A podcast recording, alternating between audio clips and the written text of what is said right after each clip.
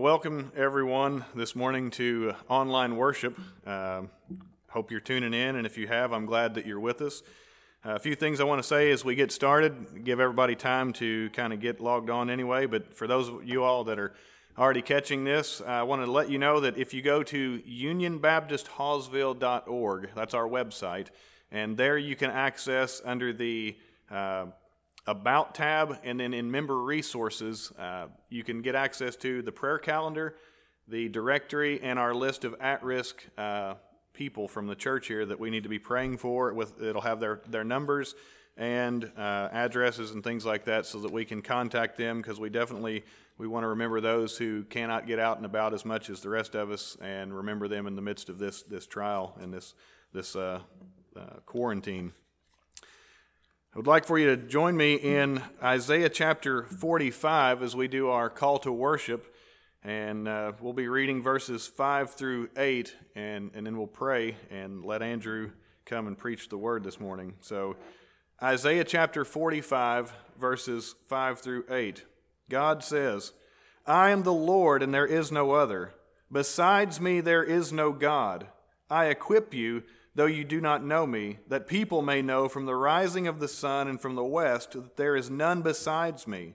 I am the Lord, and there is no other. I form light and create darkness. I make well being and create calamity. I am the Lord who does all these things. Shower, O heavens, from above, and let the clouds rain down righteousness. Let the earth open, that salvation and righteousness may bear fruit let the earth cause them both to sprout. I, the Lord, have created it. Will you join me in prayer? Father, as we gather this morning, it's an unusual gathering for us and, and our brothers and sisters across this nation and across the world as we have uh, had to take on extreme measures or, or different measures, God, to gather. Uh, and we recognize that this is not uh, uh, the real fullness of gathering, that this is just a substitute. This is just something that we are doing, God, in, a, in an extreme situation. Um, but God, we do want to gather. We want to be your people, and we want to fellowship and worship together as best as we can. God, we, we look at this, these verses today. We look at, at what Isaiah has said, what you have said in Isaiah, and we recognize your sovereignty. God, we see that you claim very uh, unashamedly, you claim that you make well being and create calamity. And so we see your hand and recognize rightly that this, this corona outbreak is not apart from your, uh, your, your sovereignty. It's not outside of your, your will, it's not beyond your control. God, it, it, there is a sense in which this comes from your hand, and we, we see that and, and we recognize that fact this morning. So, since it's in your control, God, because it is a part of what you have decreed and allowed to take place, we pray that you would use this season, God, that you would help people to know that you are real. That in this and through this and because of this, you would cause men and women's hearts, boys and girls, young and old, sick and well, God, to, to recognize the brevity of life, the fragility of life, God and to know that there is an eternity out there awaiting each and every one of us. So we pray, God, that a whole generation of, of uh, young people that have been raised in uh, a godless humanistic philosophy would, would seek a transcendent God in the midst of this, God, that there would be a crying out and a longing within the human heart, and that you would make sure that it happens by the work of your Spirit and the work of your church. God, that you would turn men and women's hearts toward God, that they would begin to pray and seek for your, your blessings and, and that they would repent of sin. God, use this to, to help people and cause people to know that you're real. And as the text says, that there are no other gods, that you alone are God, that there is no God to be found in Hinduism or Buddhism or any other belief system, God, that the only true and wise and right God is, is declared here in the scriptures, the holy scriptures of the Christian faith, and that people would turn to you, O God, in, in honesty and truth and repentance. We ask that you would awaken our nation to spiritual realities. God, that you would strengthen our families and our churches through this. And that seems uh, counterintuitive But God, we, we believe that this is in your hands. We believe that you sovereignly control this. And so we believe that you are still reigning and ruling. And we understand that everything you do is for the good of your people and for your glory. So it's not a big ask, God, to ask that you would cause our nation to be aware and awakened to spiritual realities, that this would, would be instructive. We know that it's not purposeless. We know that it's not unguided. We know, God, that it is not random but that it is brought on by your hand, by your will, God. And we know that all things work together for good to those who love God and are called according to his purpose. And so, God, we do pray that for the sake of your church, that you would awaken our nation, that you would cause the sleeping people of this, this country, God, those who are languishing in, in sin and, and wickedness and, and God forgetfulness, that you would awaken them and cause them to understand that you are real and that the, there are, is a world around them in spiritual realities, that they would be uh, brought to life, Lord, brought to worship, that through this families would be strengthened. God, we have spent so much time apart from each other, so much time fractured and divided and pulled, and now we're back together in the home in ways that, that we haven't experienced in, in months, maybe years. And so, God, what we ask for is grace in this time, that, that, that the hearts of fathers would be turned back to children and children to fathers as the word speaks of that the family unit would be built and strengthened and, and solidified god that you would cause this to be a, a blessing to your people God, that you would cause it to, to strengthen the, the foundational family unit, Lord, within our, our churches and within our nation, and that you would give grace to us in this time to not be at each other's throats, to not be fighting, to not be exhausted or exasperated with one another, but God, to have grace, especially among the, the community of believers, that there would be grace flowing, Lord, and that there would be bonds being formed and, and, and closeness being knit together, Lord, with our families and, and close relatives in ways that perhaps we've grown apart. God, we also pray especially that you would call men at this time, Christian men, to lead their homes valiantly in spiritual discipline. God, that you would lay it on the hearts of men who maybe have not been well, doing well at that, that you would help them to rise to the occasion, God, and they cannot and will not do that on their own. So we plead with you, O God, who is in sovereign control that one of the outcomes of this corona outbreak would be that men step into that space and, and protect and lead and, and, and bless their homes with spiritual guidance and, and direction, God, and that you would help them to step into that space. Give them the courage and the wisdom and the know how, God, and help them to find resources through, uh, through Andrew and myself and others that will help our members step in, into that role and lead and guide in that way. But God, we also petition through this for gospel opportunities. Your word says there in verse 8 Shower, O heavens, from above, and let the clouds rain down righteousness. Let the earth open, that salvation and righteousness may bear fruit. And so, God, we plead, we're bold enough through your word to ask that through this gospel opportunities would be opened up. Things that have never been opened before, God, that doors would swing wide open, that, that you would give us not only the wisdom to see the door open, but the courage to step in and begin to speak with power and conviction and love and compassion and grace, to be wise, God, in our counsel but to point hearts and, and minds toward God, toward you in this time. And so we pray for that, God. We petition for that because your word says here that, that, that the, the heavens will open and the clouds will rain righteousness and that the earth will open up for salvation. And God, we pray that you would do that in this outbreak, in this circumstance as well. But God, we also pray that you would help us to, to simplify our lives and reprioritize biblically.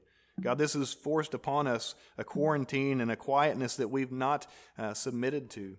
And there's a, I'm thankful in some ways for this, God, in, in the quietude that has, has come into our home through this. And God, it is, it, it's refreshing as, as much as it's uh, unnerving for us to be in this scenario. But I pray that another thing that you would do through this is help us all to reprioritize our lives biblically, to simplify. We're learning that we can, we're seeing that it's possible.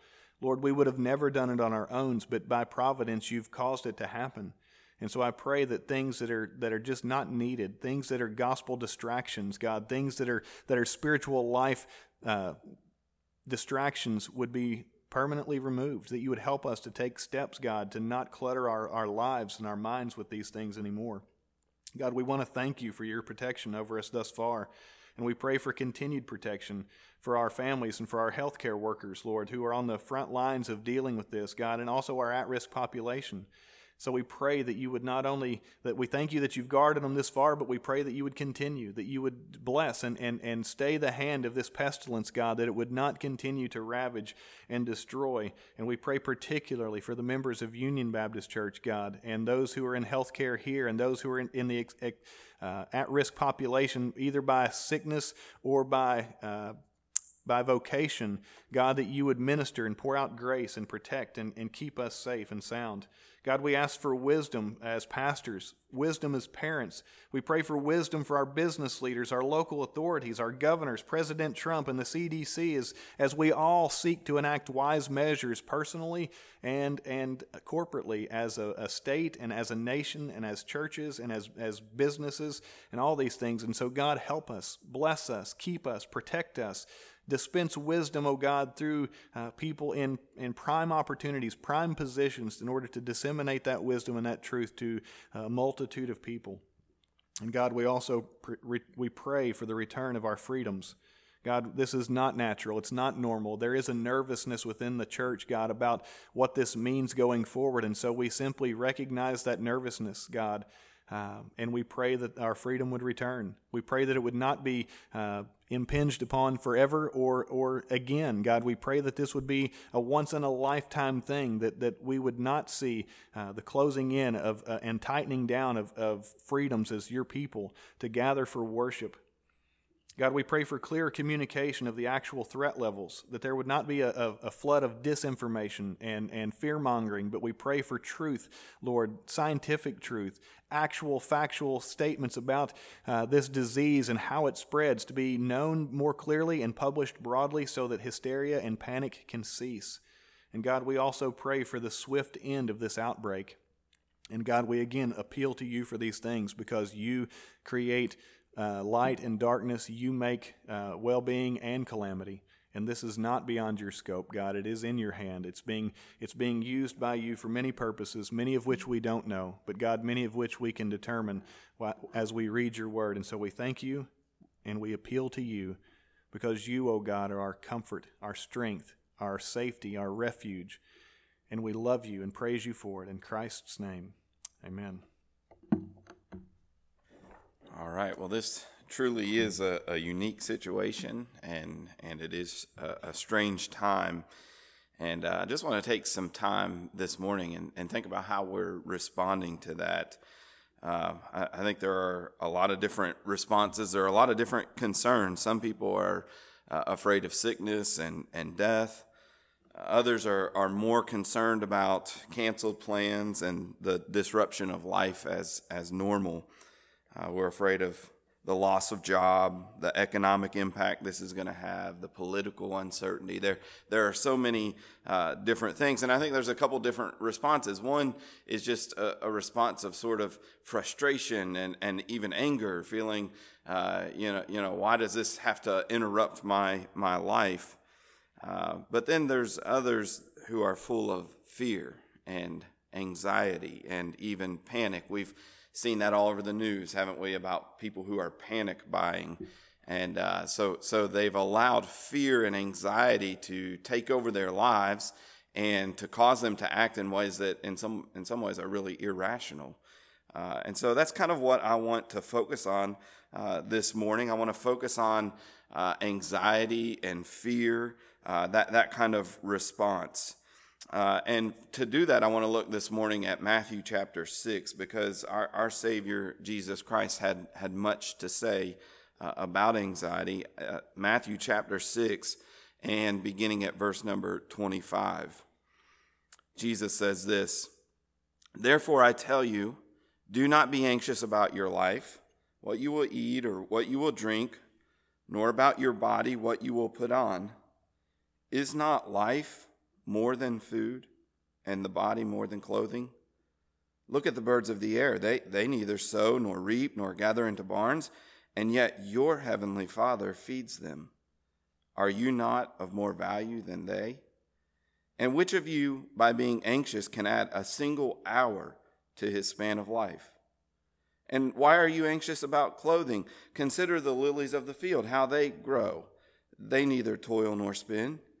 Yet I tell you, even Solomon in all his glory was not arrayed like one of these. But if God so clothes the grass of the field, which today is alive and tomorrow is thrown into the oven, will he not much more clothe you, O you of little faith? Therefore, do not be anxious, saying, What shall we eat? Or what shall we drink? Or what shall we wear? For the Gentiles seek after these things, and your heavenly Father knows that you need them all. But seek first the kingdom of God and his righteousness, and all these things will be added to you. Therefore, do not be anxious about tomorrow, for tomorrow will be anxious for itself. Sufficient for the day is its own trouble. I want to just begin this morning by def- defining anxiety. That's a word that we use a lot. Uh, it's certainly a word and, and, a concept that's all over our culture, especially right now. Uh, but even before this kind of uh, outbreak and this kind of serious issue that's going on, uh, this is something that so many people in, in our country are, are dealing with. So I want us to think about and rightly define what anxiety is. And this is the way that I would define it anxiety is an inordinate concern for situation and substance aroused by some present unrest or future uncertainty which renders a person ineffective in daily Christian living. Now, I think Jeffrey's going to put that on uh, a link there for you with, with some of these points and, and that definition. But let me just take a minute to, to break that down. Anxiety, first of all, is an inordinate concern. I, I like that word inordinate, and I use it a lot. You've probably noticed it before. Uh, but, you know, it's not wrong to be concerned about things. Right now, it's not wrong to be concerned about this pandemic that we're uh, involved in. It's not wrong to be concerned about your financial well being. It's not wrong to be worried about or concerned about relationships. Uh, those things, in and of themselves, are, are not wrong. The issue is when it becomes an inordinate concern. Uh, when, when it becomes an, an overarching kind of thing that, that takes over our thought life and, and that rules our heart and mind but it's an inordinate concern for situation and substance. Situation, uh, that could be any number of things. It can be a relationship, marriage, children, it can be the state of your health. The, is that test result going to come back positive or not? It can be employment. It could be the situation that we're in right now with the coronavirus. How am I going to be able to handle these kids? Uh, for this for this time. That might be your anxiety right now, the situation that you're in. Uh, how are we going to have enough food, the food that we need? That, that can be uh, a situation. Uh, and so it can be situation or substance. That is stuff, the, the stuff of life, material possessions like money, house, car, retirement, all, all of those kinds of things. So it's an, it's an inordinate concern for situation and stuff that's aroused by some present unrest or future uncertainty that concern was there. It was already in your heart. You already had an, a, an, attachment to this thing, but, but now there's some present unrest going on that kind of wakes it up and, and brings it to life, so to speak, or some future uncertainty. I'm not sure what is going to happen there. And so it's aroused by some present unrest or future uncertainty.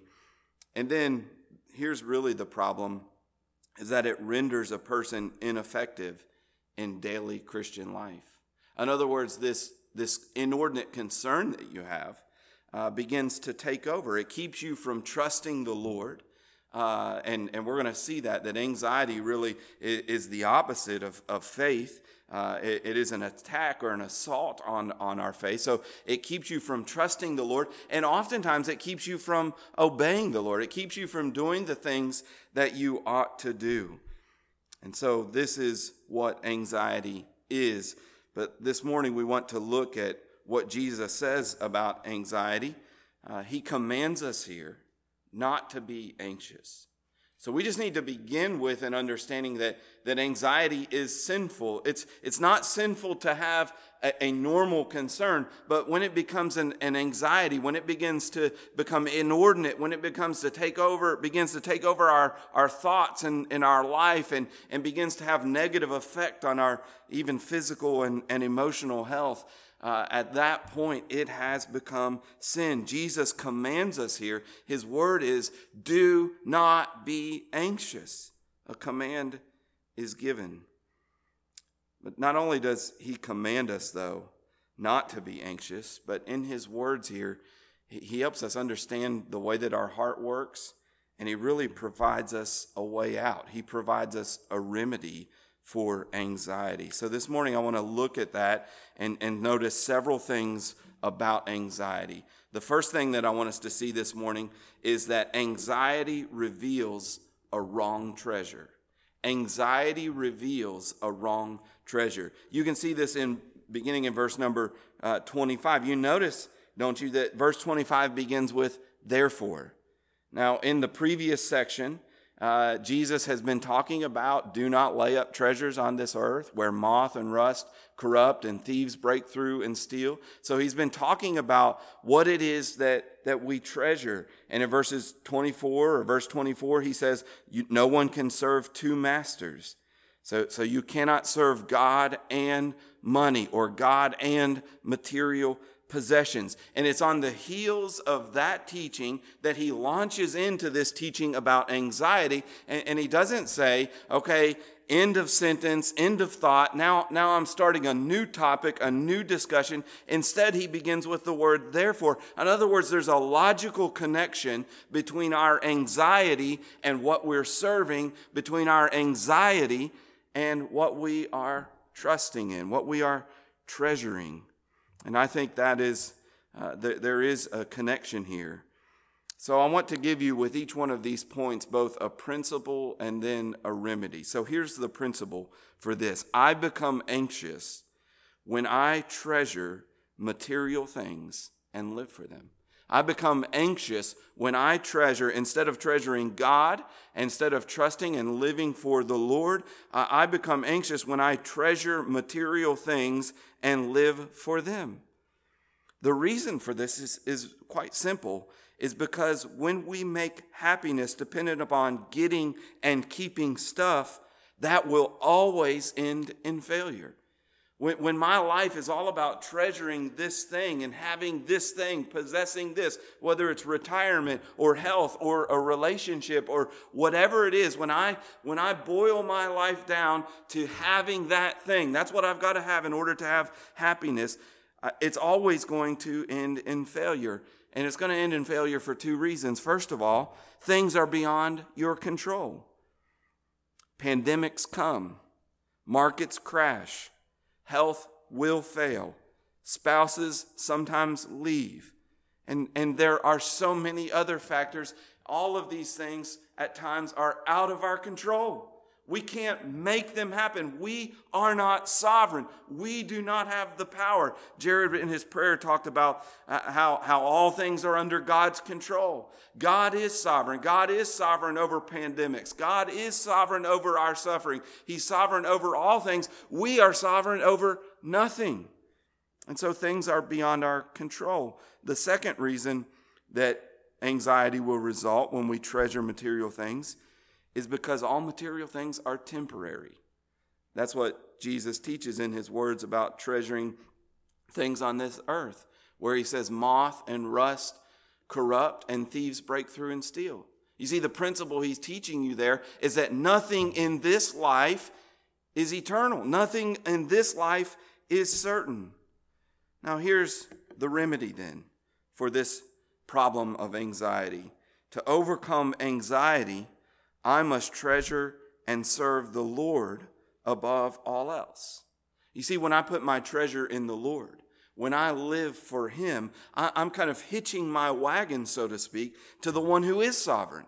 If I'm living for material things, they, they come and go. They're, they're temporary, temporary and they're out of my control. I can't make them happen. But when I trust in the Lord, when I live for Him, I'm trusting in the one who's sovereign. I'm trusting in the one who controls all things, including every last little detail of my life. And I'm trusting in the one who is eternal. The things that we live for are temporary, they're shifting, they're decaying, they're uncertain. But God is eternal and unchanging. If you live for Him and put your hope in Him, you will not be disappointed and you will have no need to be anxious. The second thing that we see in this passage about anxiety is this that anxiety misses the true nature of life. Anxiety misses the true nature of life. Look again at verse number 25.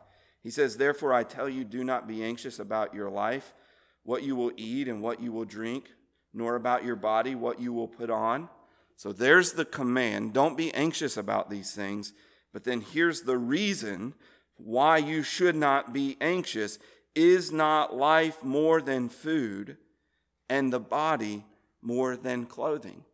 What, what, why does he pick out food and clothing? Well, he's helping us think about things that are really kind of essential to life. These are the, they represent, food and clothing represent uh, the things that are essential for supporting life. Later on, Paul tells us that if we have food and clothing, that we ought to be content with those things. In other words, he's saying you have what is essential to sustain your life. But the point that Jesus is making is, is this the point of life is actually far greater than your mere physical survival. You see, there's something greater that, that, to life than that. The life is more than food and clothing. Life consists in more than just you securing what you need in order to be able to survive. In other words, God has a purpose for your life, and we know that purpose is for you to worship Him, for you to bring glory to Him. We exist to glorify God. We, we don't exist to, to make sure that we keep existing. We don't exist to provide for our needs and to secure those things. No, we exist to glorify God. Our physical life, another word, in other words, exists to serve something beyond itself. So, what should be the all consuming purpose in your life? It should not be getting the right house or hitting that magic number for your retirement. The, the purpose of your life is not staying physically healthy. Uh, no, the all consuming purpose of your life should be to worship God no matter what. You may not have all that you think you need. You, you may go through trials, you may go through suffering, but the purpose of your life, life is more than those things. Your, the purpose of your life is to worship God. So here's the principle for this anxiety comes when we reduce life down to mere physical survival and lose sight of this transcendent reality that I am created to worship God. When life becomes all about working so that you can have enough money and provide for yourself, that becomes a very anxious endeavor. We take our eyes off the Lord and place them on our perceived needs. So, what is the remedy for this? The re- remedy is this I must find my ultimate purpose in worshiping God and seeing my physical existence as serving that end. See, don't let your life be boiled down and focused down into just surviving or just having physical needs met. You exist to worship God, and you need to keep that transcendent reality as part of your perspective on life. Here's the third thing about anxiety that we see in this passage anxiety fails to see God as our Father, God our Father, as the true provider. Anxiety fails to see God our Father as the true provider. Notice in verse number 26, he says, Look at the birds of the air. They neither sow nor reap nor gather into barns, yet your heavenly Father feeds them. Notice the birds, the point he's making here is that the birds don't provide for themselves. They're not consumed with planting and, and reaping. They, they bring glory to God by soaring through the air, through the heavens, and declaring the beauty and the glory and the wonder of God. And then God simply provides for them. Now, anxiety comes, here's the principle anxiety comes when I believe that I must ultimately provide for myself. Anxiety comes when I believe that I must ultimately provide for myself. If I'm going to be healthy, it comes down to me. I've got to do it. If my children are going to be raised right, I've got to do it. It's my responsibility. I have the power to do it. It's in my power and I must do it. I ultimately am the provider of the good things that I need in, in my life. Now, we need to be careful here and balance this out because, yes, God does often use our work and our effort as the means of providing for us, but we are not ultimately the provider. He is ultimately the provider. And we need to, we need to keep that in, in focus. So the remedy is this I must fulfill my God given purpose, bringing glory to Him in life, and depend completely on God to supply my needs. You see, I don't, I don't need to put myself in that place as the one who's got to do this, as the one who has the power to do this. Don't make yourself the supplier of good things because if you do that, you will be anxious. You will be anxious. You, you're not created to carry that much weight. You can't, we've already seen, you don't have the ability to secure and to keep all the good things that you need in your life. God has the ability to do that. And when you try to place all of that on your shoulders, you're just simply taking more on than, than you can handle, and you will be anxious. You cannot keep your kids well. You cannot secure your retirement. You cannot do these things God is the one who does it. He's the supplier of all good things. We see this in other places in scripture. Philippians 4:19 says this, "And my God will supply every need of yours according to his riches and glory in Christ Jesus." My God will supply every need of yours. He's the supplier. We need to look to him. We don't need to take that burden upon ourselves. James 1:17 says, "Every good gift and every perfect gift is from above, coming down from the Father of lights." Every good thing that you need in life comes from God. He's the supplier. He's the one who provides these things. So look to him, not to yourself as the one who can provide these things. If you see yourself as the provider, you will be anxious. Fourthly, we need to see that anxiety overlooks God's fatherly love. Again, look at, at verse 26. He, he calls our attentions to, attention to the birds of the air. They neither sow nor reap nor gather into barns, yet your heavenly Father feeds them.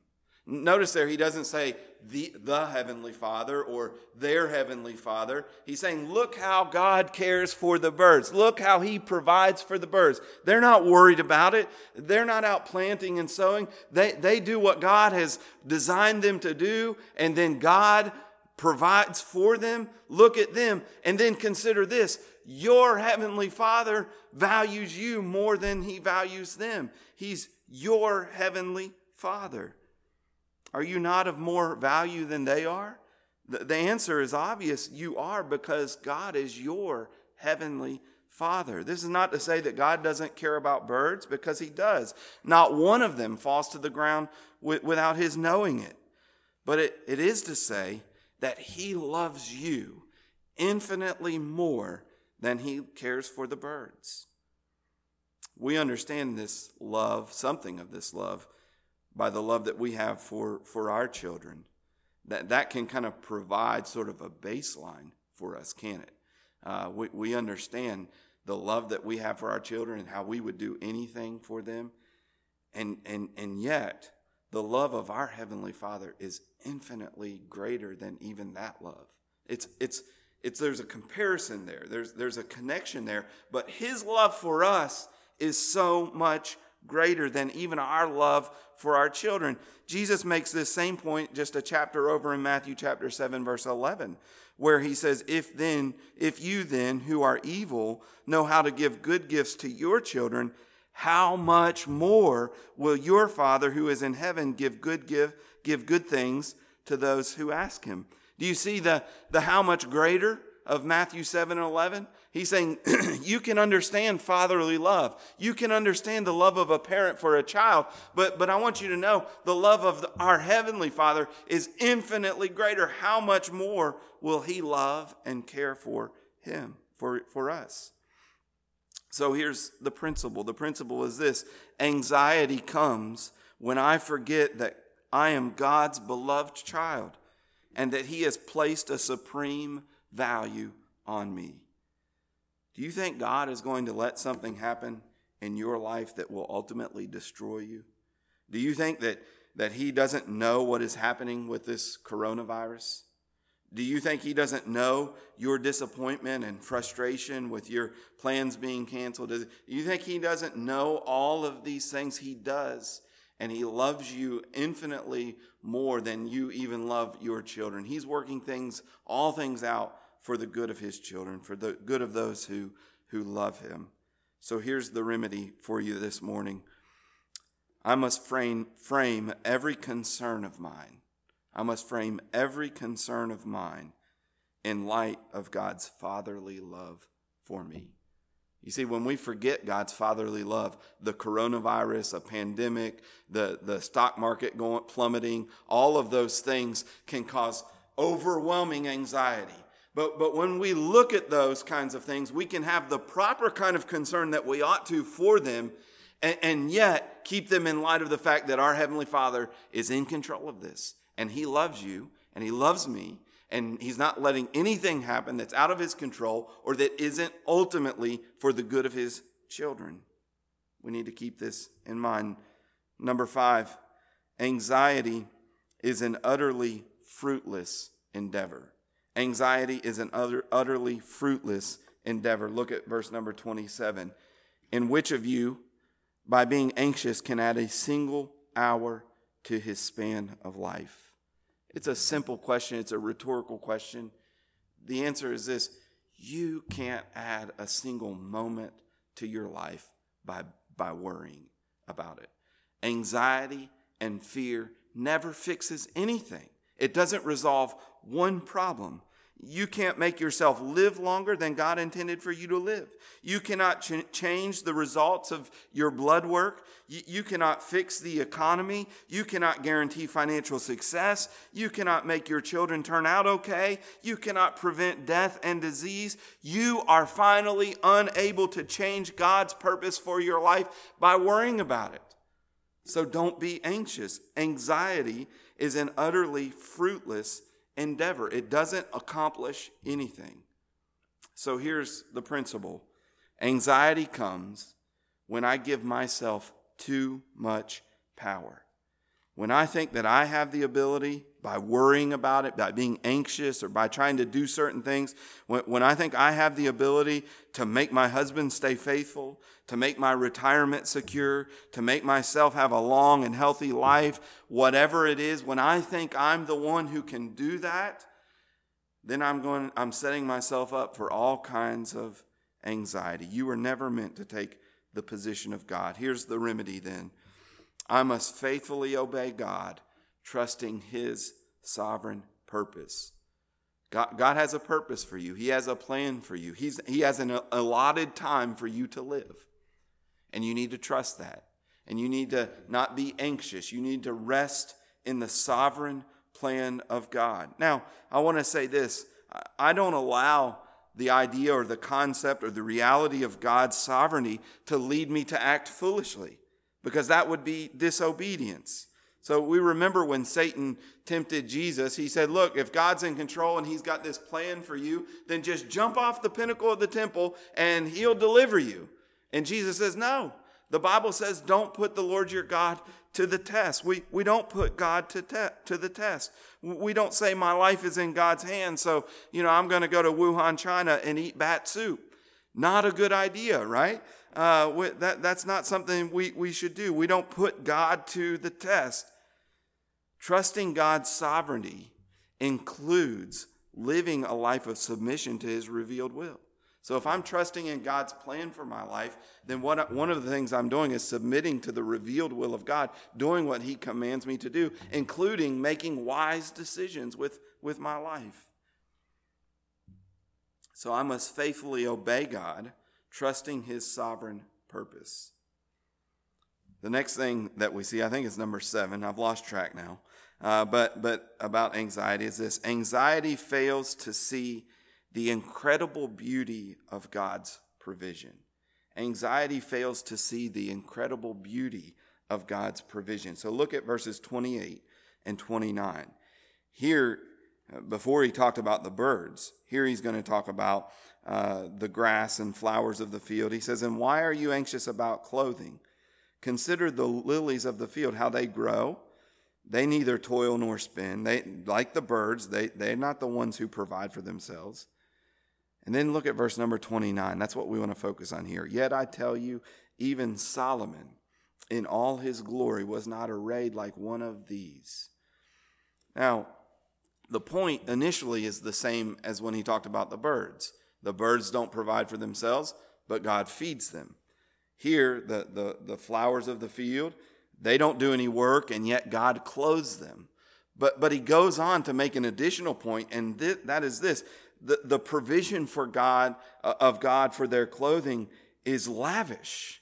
It, it's beautiful. It's not just the base model. It's not just something that's just bare minimum, just sufficient. It's, it's beautiful. It, it, the, the way that God provides for the flowers of the field is something that's, that's far more beautiful than Solomon ever was, one of the greatest kings in the Old Testament. And, and no matter how beautiful he was arrayed or dressed, God's provision for the flowers is, is more beautiful than that. You see, God's provision is not ugly, it's not the bare minimum. It doesn't pale in comparison to what we could really have if we would just go out and do, get it ourselves. God's provision is lavish, it is glorious, it is beautiful. So here's the principle anxiety comes when I believe that there is something better than God's provision. Anxiety comes when I believe that there is something better than God's provision. And listen, we can do that sometimes as Christians, can't we? We can become discontent, thinking that if we want what the really good stuff in life, then, then we've got to do it our, our own way. God's not going to do that. God's provision is just somehow second rate. Isn't this really what Adam and Eve believed in, in the garden? What they were tempted to believe? God has something that's really good, and He's not giving that to you. He's provided you with this stuff, but this stuff pales in comparison to what God has hidden from you, what He's concealed, what He has kept from you. When we buy into the lie that God, that there's something better than God's provision, then we start pursuing those things apart from God. And that, again, as we've already seen, is a recipe for anxiety. I'm not going to trust God's provision. The really good stuff I've got to go out and get myself.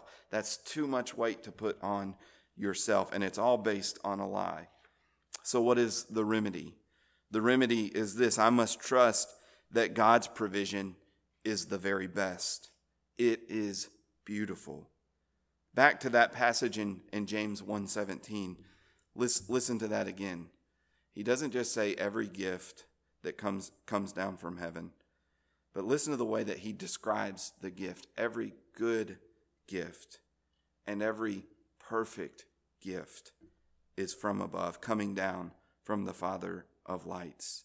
You see, God's gifts are good, they are perfect. His provision is beautiful, it's lavish. What, what he's giving to you is not second rate, it's not second best. We see that again in that passage I quoted from Matthew 7 and 7 11. Uh, if then you, you who are evil know how to give good gifts to your children, how much more will your Father who is in heaven give good things to those who ask him? And so God's provision for you is good. Here's one more thing about anxiety anxiety tries to deal with the future today. We see this in verse 34. Anxiety tries to deal with the future today. Look at verse number 34. Therefore, do not be anxious about tomorrow, for tomorrow will be anxious for itself. Sufficient for the day is its own trouble. God will give you the grace you need for tomorrow, He'll give it to you tomorrow. Don't try to deal with the problems and the things that are going to happen tomorrow. Don't, don't try to deal with those things today, on today's provision. Here's the principle I become anxious when I try to deal with tomorrow's pro- problems with today's grace. I become anxious when I try to deal with tomorrow's problems with today's grace. And here is the remedy. The remedy is this I must focus on what God has for me today and trust Him to supply tomorrow's needs tomorrow. Some of you maybe are looking at this problem that we're facing right now and you're just thinking, this is going on for weeks. This is not just a, a few days. How am I going to be able to do that? How am I going to be able to keep up with the kids? What am I going to do financially? What, what am I going to do? Uh, are we going to have enough food? And you're looking to the future and you're thinking about all of these possibilities. And Jesus says, look, don't do that. When you do that, you'll become anxious. God will give you what you need today, today. So, so trust Him today. And tomorrow, He'll give you what you need for that day. Ultimately, Anxiety lacks faith. Anxiety lacks faith. You see this in verse 30 in the last part. Oh, you of little faith. Little faith. They, they had faith. Maybe that's you. you. You have faith. You trust in the Lord, and, and yet it's a weak faith. It, it's a small faith. The principle is this I become anxious when I fail to trust God. I become anxious when I fail to trust God. You know, faith is at the heart of the Christian life. And anxiety is a direct assault on our faith. That's why we've got to identify it. That's why anxiety is no small problem. That's not why, why it's something that we can't merely take a, a, a medical approach to our anxiety. Well, I'm just going to take a pill and that's going to be it. Now, that, that might be something you need to do. I, I don't know. But, but the reality is there are heart level issues going on here that we need to deal with when it comes to our anxiety. Anxiety is a direct assault on our faith. So the remedy is this I must fight anxious thoughts and pray for God to increase my faith. The, the last thing I want to just notice here is that anxiety chases after things instead of the provider of all things. We're kind of coming back full circle here to, to where we began. Anxiety chases after things instead of the provider of all things. Look at verse 32. For the Gentiles seek after all these things, and your heavenly Father knows that you need them all. But seek first the kingdom of God and his righteousness, and all these things will be added to you. Right now, in the midst of all of this craziness, what you need to be concerned about is not trying to make sure that you can secure all the provisions that you need, not, not trying to fix this uh, problem. What, what you need to do above everything else is seek the Lord. Seek the Lord. Trust in Him, pursue Him, and then allow God to provide for you. In this time of anxiety and uncertainty, you have a singular goal. Seek the Lord and trust in Him to provide. Notice what He says here all of these things will be added to you. you. When you get your priorities right, when you stop pursuing all of these things and instead pursue the Lord, then He'll provide for your needs. If you focus on trying to secure all your needs right now, you will be crushed with anxiety. But if you seek Him, you will find rest and security, the rest and security your heart needs, and God will supply all of your needs. Do you trust in Him this morning? Let's pray. Our Heavenly Father, we just want to close this time together, and I want to pray for uh, all of the, the people who are watching this video, all of our uh, the members of our, our church at Union Baptist, Lord, and I want to pray uh, that you would help us trust you. Help us faint, uh, fight, Lord, these, these anxious thoughts that, that for many of us are perhaps sort of taking over our heart and, and our minds. Lord, we have a, a, right to, I think, be anxious or, or, to be concerned about certain things right now. We, we, we have, uh, uh, there, there are some genuine concerns that we ought to have. But Lord, let us keep those in the right perspective. Let us not become anxious about them. God, I pray that you would guard our hearts and keep us from this anxiousness. Help and help and encourage and strengthen and build up our faith so that we might trust in you in these difficult times. And we pray all of this in the name of Christ. Amen.